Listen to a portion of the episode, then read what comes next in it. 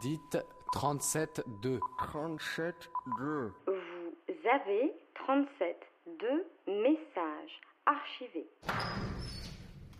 Et ben, quand on s'est euh, rencontré avec Nicolas, je le vois arriver. Alors je me dis déjà, il est quand même pas mal pour un pasteur. C'est rare, donc ça, ça vaut la peine de, voilà, de, de, développer son intérêt. On va se poser, boire un verre, discuter, faire un peu connaissance. Et là, il commande un jus d'abricot.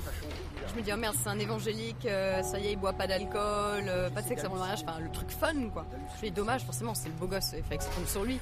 Et en fait, non, j'ai appris après que c'est parce qu'il avait trop fait la, fête avec ses potes la veille, donc il était pas très frais, il voulait pas boire une goutte d'alcool, donc il s'est pris un petit jus de fruits quoi. Donc ça m'a rassuré, j'ai pensé qu'on était un peu plus compatibles. Cette semaine, 37.2 s'attable à un café avec Anna et Nicolas. Elle a quitté la France pour se consacrer à ses études de théologie à Genève et profite des vacances de Pâques pour présenter son nouvel amoureux et nouveau pasteur à Paris. Vous n'entendrez pas la musique des samedis soirs écourtés, mais un peu du regret des grasses matinées dominicales. Il n'y aura pas de révélations mystiques, mais des parcours professionnels au début un peu hésitants. Elle ne fera pas claquer les talons de ses loups-boutins sur le carrelage de la brasserie, mais parlera du calvinisme des belles choses. Il laissera traîner un léger accent suisse, mais pas de désespoir quand il faudra parler de la crise de l'institution. Finalement, vous entendrez surtout des bavards qui aiment autant leurs désaccords que leurs points communs. Je m'appelle Anna, j'ai 27 ans, je viens de fêter mes 27 ans et euh, là on est à Vincennes dans un café euh, d'où je viens. C'est mon, coin d'origine à l'extérieur de Paris. Maintenant j'habite à Genève euh, où j'ai déménagé pour faire mes études de, de théologie. Après avoir fait des études à Sciences Po à Paris, j'ai commencé à travailler et puis je suis revenue aux études dans un domaine différent. Donc euh, voilà, maintenant je suis à, Genève, une ville que j'adore. J'aimerais dire que mes cheveux sont roux, mais euh, j'en sais trop rien. C'était rouge quand je suis allée chez le coiffeur il y a pas longtemps, donc j'ai envie de vous dire que c'est roux. Et puis voilà, même si c'est pas peut-être pas très vrai. Euh, j'ai les yeux noisettes, c'est écrit sur mon passeport. J'ai fait du forcing auprès de l'État français, donc j'ai officiellement les yeux noisettes, pas marron, pas vert. Et je suis pas très grande, voilà. Je vous dirai pas exactement combien je fais parce que c'est mon complexe, mais je suis en dessous du mètre 60. Bon, je m'appelle Nicolas, j'habite Genève. J'exerce là-bas comme pasteur dans l'église protestante de Genève. Euh, physiquement, je suis euh, Trop beau. plus Trop beau. Euh, trop beau et un peu plus grand qu'Anna, voire un peu beaucoup plus.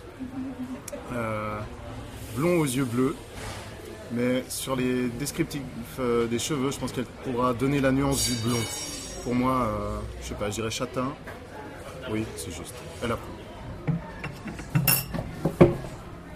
Alors, pourquoi le chrétien est particulier protestant plutôt que catholique, qui est ma, on va dire ma confession d'origine, puisque j'étais baptisée euh, catholique.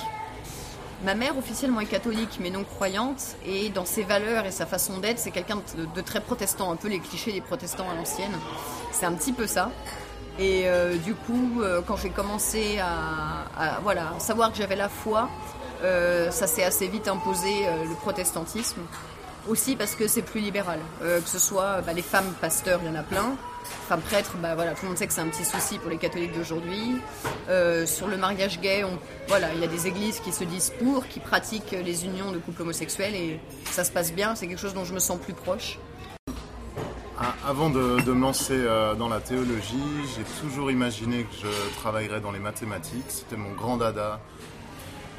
Et je me souviendrai longtemps de, de cette image du couloir de la section mathématiques où il y avait un tableau noir au milieu de nulle part avec plein de formules dessus. Et je me suis imaginé le mathématicien fou qui se balade avec une craie dans la poche et qui soudain il a l'illumination, l'idée il faut qu'il le note et il utilise ce tableau en plein milieu de sa journée juste pour mettre euh, par écrit ses, idées farfelues. Et je me suis dit non, je ne veux pas devenir ça. Euh, alors ensuite j'ai j'ai réfléchi, bah quoi d'autre? Parce que une fois qu'on en a éliminé une, il en reste beaucoup d'autres.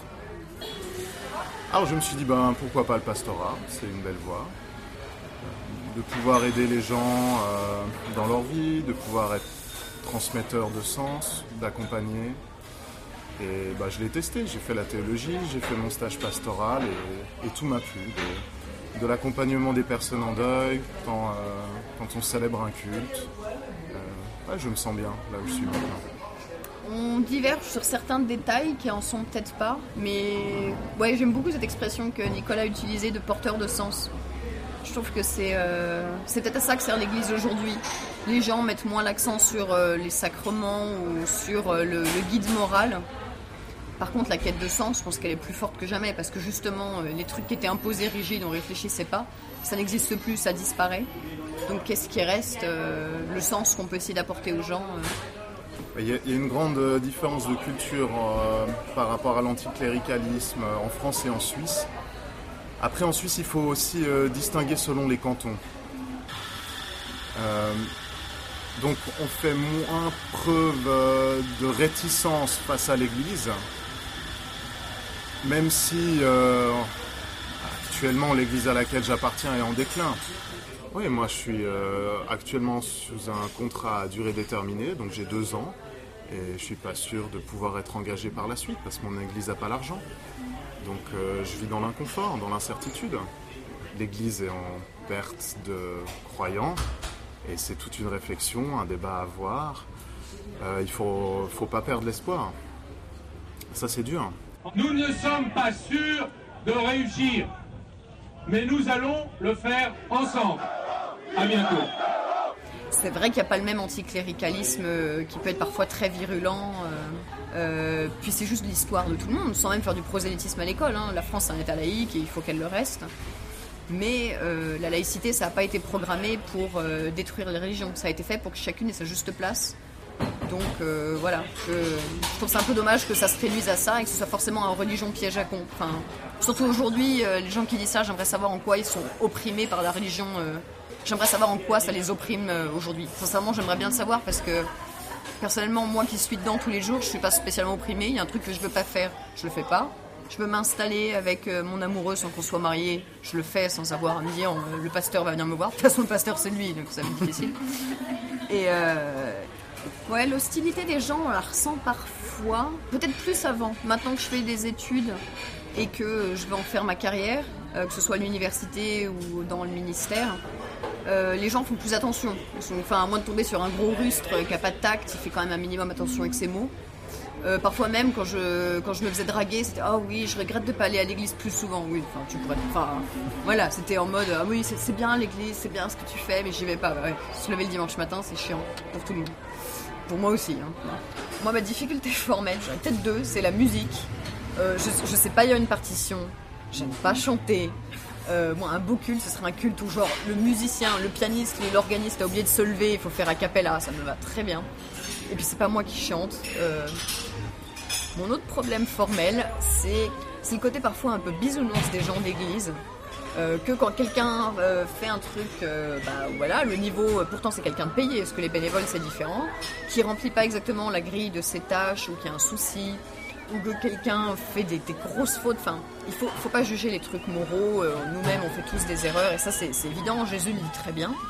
Mais il y a des fois où quand les gens font vraiment n'importe quoi, il faudrait pouvoir leur dire, attends, prends 5 minutes pour te poser, te recadrer, et puis non, faut pas juger, on est tous des êtres de chair et on n'a pas le droit de dire bah euh, moi ça voilà, ça me personne n'est absolument exemplaire, il y a des scandales tout le temps et voilà, moi je porte des loups-boutins à 600 balles alors que euh, je travaille dans une église, je devrais pas. Voilà, bon, je l'admets. J'essaie de travailler dessus, j'en ai déjà revendu deux paires hein, donc je suis en bon chemin.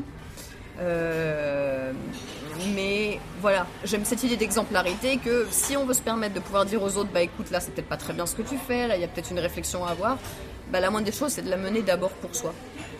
Donc voilà, c'est voilà, c'est peut-être ma frustration parfois, c'est que j'ai l'impression d'aller un peu à contre-courant, mais je remarque que les jeunes ont tendance à, à y revenir un petit peu aussi. C'est pas facile comme question de savoir s'il faut que je laisse tomber mes loups boutins par souci d'exemplarité. Jean Calvin n'était pas contre les belles choses. Il disait juste qu'il fallait pas que ce soit trop euh, genre euh, je nargue les autres et puis je le, je le fais aux dépens de la pauvreté des autres.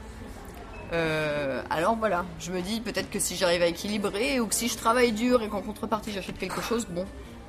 C'est, mais c'est voilà, c'est de la compromission un petit peu de devoir commencer à trouver des justifications, c'est qu'effectivement il y a peut-être un souci. Ouais, j'aime bien les belles choses, ouais. La preuve, elle est avec moi. Voilà, c'est ça. Euh, Alors, je, voilà, je, re- je reconnais le- la valeur du travail de ceux qui les font. Et euh, du coup, je suis une cliente assez exigeante en matière de, de luxe et de consommation aussi, parce que si on me vend un truc très très cher parce que c'est du luxe, ça m'insupporte de voir Made in Sri Lanka sur l'étiquette. Enfin, j'ai rien contre les choses faites in Sri Lanka, je vais chez H&M comme tout le monde, mais pas si tu me le vends à 400 balles. Voilà, c'est tout. Donc euh, j'essaie d'avoir un petit peu de cohérence quand même, mais comme tout le monde, c'est pas, pas facile. Je pense pas que les soldes d'Hermès sont anti-chrétiens. Et Hermès, de toute façon, ça appartient, c'est une famille de protestants, donc c'est un peu la famille. Donc quelque part, je, je soutiens l'économie française. Et finalement, euh, de soutenir ses dirigeants et son pays, euh, ils disent bien qu'il faut prier pour les dirigeants. dans- Donc euh, voilà, quelque part, je le fais en soutenant l'effort économique. Je, je soutiens ce que dit Arnaud Montebourg. C'est surprenant, mais c'est vrai. A beautiful girl is like a great work of art. She's stylish, she's chic, and she also is smart. Je vais pas dire que c'est une politesse que je rends aux gens, parce que je le fais aussi pour moi, parce que j'aime bien. Mais euh, ça rejoint un peu une des, peut-être une des, frustrations formelles que j'ai vis-à-vis de l'église. Quand t'arrives et que tout le monde est habillé, mais n'importe comment, euh, jusqu'au point d'avoir l'air un peu crade, ou euh, attends, moi je suis tellement un bon chrétien que si tu veux, je m'en fous de comment je m'habille. Non, mais non, l'un et l'autre, c'est enfin, c'est pas incompatible. Euh, ce qu'il faut pas, je pense que une des règles que j'essaie de m'appliquer, c'est que tant que c'est pas ton absolu, eh ben pourquoi pas? Tant que t'en fais pas ton absolu, tu sacrifies pas ça au reste. Encore une fois, je vais citer un théologien important, Paul Tillich, qui est allemand, qui définit la foi comme la préoccupation ultime. Donc c'est tout ce qui te transporte, qui fait que tu, voilà, que tu places ça au-dessus de tout. Alors le souci, tu, tu peux placer des, des vraies saloperies au-dessus de tout. Donc après, voilà, il développe tout son raisonnement pour dire qu'en gros, bon, comme il est théologien, c'est la Bible. Mais euh, du coup, voilà, le péché, ce serait tout ce que tu mets euh, comme préoccupation ultime et que tu ne peux pas abandonner alors que tu sais que c'est pas la bonne chose. Donc si t'aimes le shopping, pour moi, c'est pas un souci. Tant que tu vas pas sacrifier euh, les choses importantes, que tu serais pas prêt à tuer quelqu'un pour lui prendre son sac à main. Enfin, j'y vais à gros traits, mais c'est ça. Enfin, je crois que pour moi, la, seule contrainte, c'est euh, la sortie du samedi soir, où elle est, juste écourtée. J'ai décidé maintenant de quand même sortir euh, le samedi soir si l'opportunité se présentait, mais voilà, je rentre plutôt chez moi. Mais euh, sinon, ben, c'est la même chose que n'importe quel couple, c'est-à-dire il y a des temps où ben, je suis au travail, où je rentre à la maison, avec euh, la différence, contrairement à certains jobs, mais euh, qui n'est pas nécessairement que pastoral, c'est de rentrer à la maison avec des situations qui pèsent, avec des idées préoccupées, parce qu'on est en travail avec l'humain, avec des situations de vie qui peuvent être prenantes. Donc voilà, je les dépose à Anna.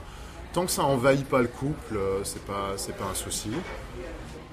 Non, je pense pas qu'il y ait trop de décalage. Bon, après, c'est vrai qu'on a quand même plus que la moyenne euh, des amis du même milieu qui font le même métier, donc euh, c'est pas trop. euh, parce que mon frère, l'autre jour, en entendant quand on racontait, euh, je parlais un peu des amis de Nicolas qui sont pas du tout du même milieu que ma famille ou mes amis, que ce soit professionnel ou quoi. Et mon frère, à m'a dit Mais c'est cool votre vie, mais, mais, vous vivez dans quel monde? Parce que parfois, il a l'impression qu'on est. Il avait l'impression qu'on était un peu dans notre bulle. Mais je pense pas que ce soit vrai. Enfin, euh, typiquement, les gens qu'on voit au culte ou en fac de théologie, il y a, tellement d'histoires différentes. Et il y a, plein de gens différents. Donc je dirais que parfois c'est plus mixte. Mais mes études de théologie sont plus mixtes que Sciences Po. Clairement. Alors que Sciences Po, c'est 6000 étudiants, quelque chose comme ça. Donc euh, ça, c'est une grande richesse qui est peut-être pas soupçonnée non plus. Moi, moi, j'ai pas eu de soucis, euh, ni avec ma famille, ni avec des amis, quand j'ai annoncé que je commençais la théologie pour devenir pasteur. Euh, ça a été bien reçu. Ma grosse intrigue, c'était par rapport à mon père, qui lui est athée. Euh, et mon père l'a très bien reçu. Alors, Euh, heureusement, il était content que j'ai trouvé enfin ce que je voulais faire. Pour les parents, c'est important. J'ai eu une petite période où j'ai pas fait grand chose. Donc, ça y est, j'avais enfin un cap, une direction et puis un peu d'ambition. Côté ami, oui, il y, a de la- curiosité. Puis il me force à traduire. Parce qu'on peut vite tomber dans le jargon, euh, aller, aller expliquer euh, ce que ça veut dire Pâques euh, à des personnes euh, pour qui la résurrection c'est un terme abstrait. Enfin, pour moi c'est aussi un terme abstrait d'ailleurs. Donc ça, ça me pousse vraiment concrètement à, mieux penser et, à mieux dire ce que je crois. Mais j'ai- pas eu de clash.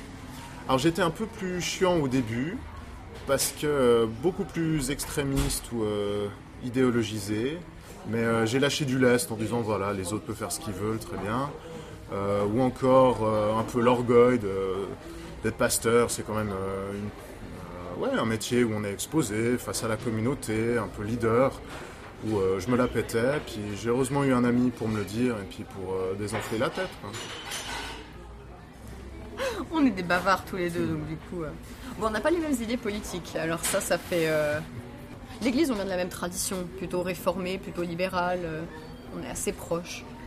Euh, Nicolas est peut-être plus, plus dans la spiritualité, plus dans le la communauté, que moi je suis plus, plus individualiste. Donc euh, Et donc j'aime partir euh, une semaine par année pour me ressourcer.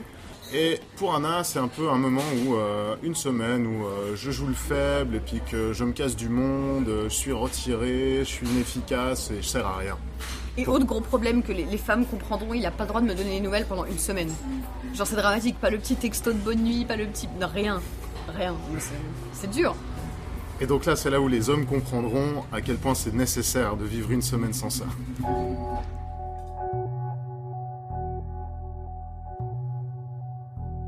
C'était Anna et Nicolas, un portrait réalisé par Fanny et Laura. Vous pouvez nous réécouter sur les réseaux sociaux ou sur radiocampusparis.org.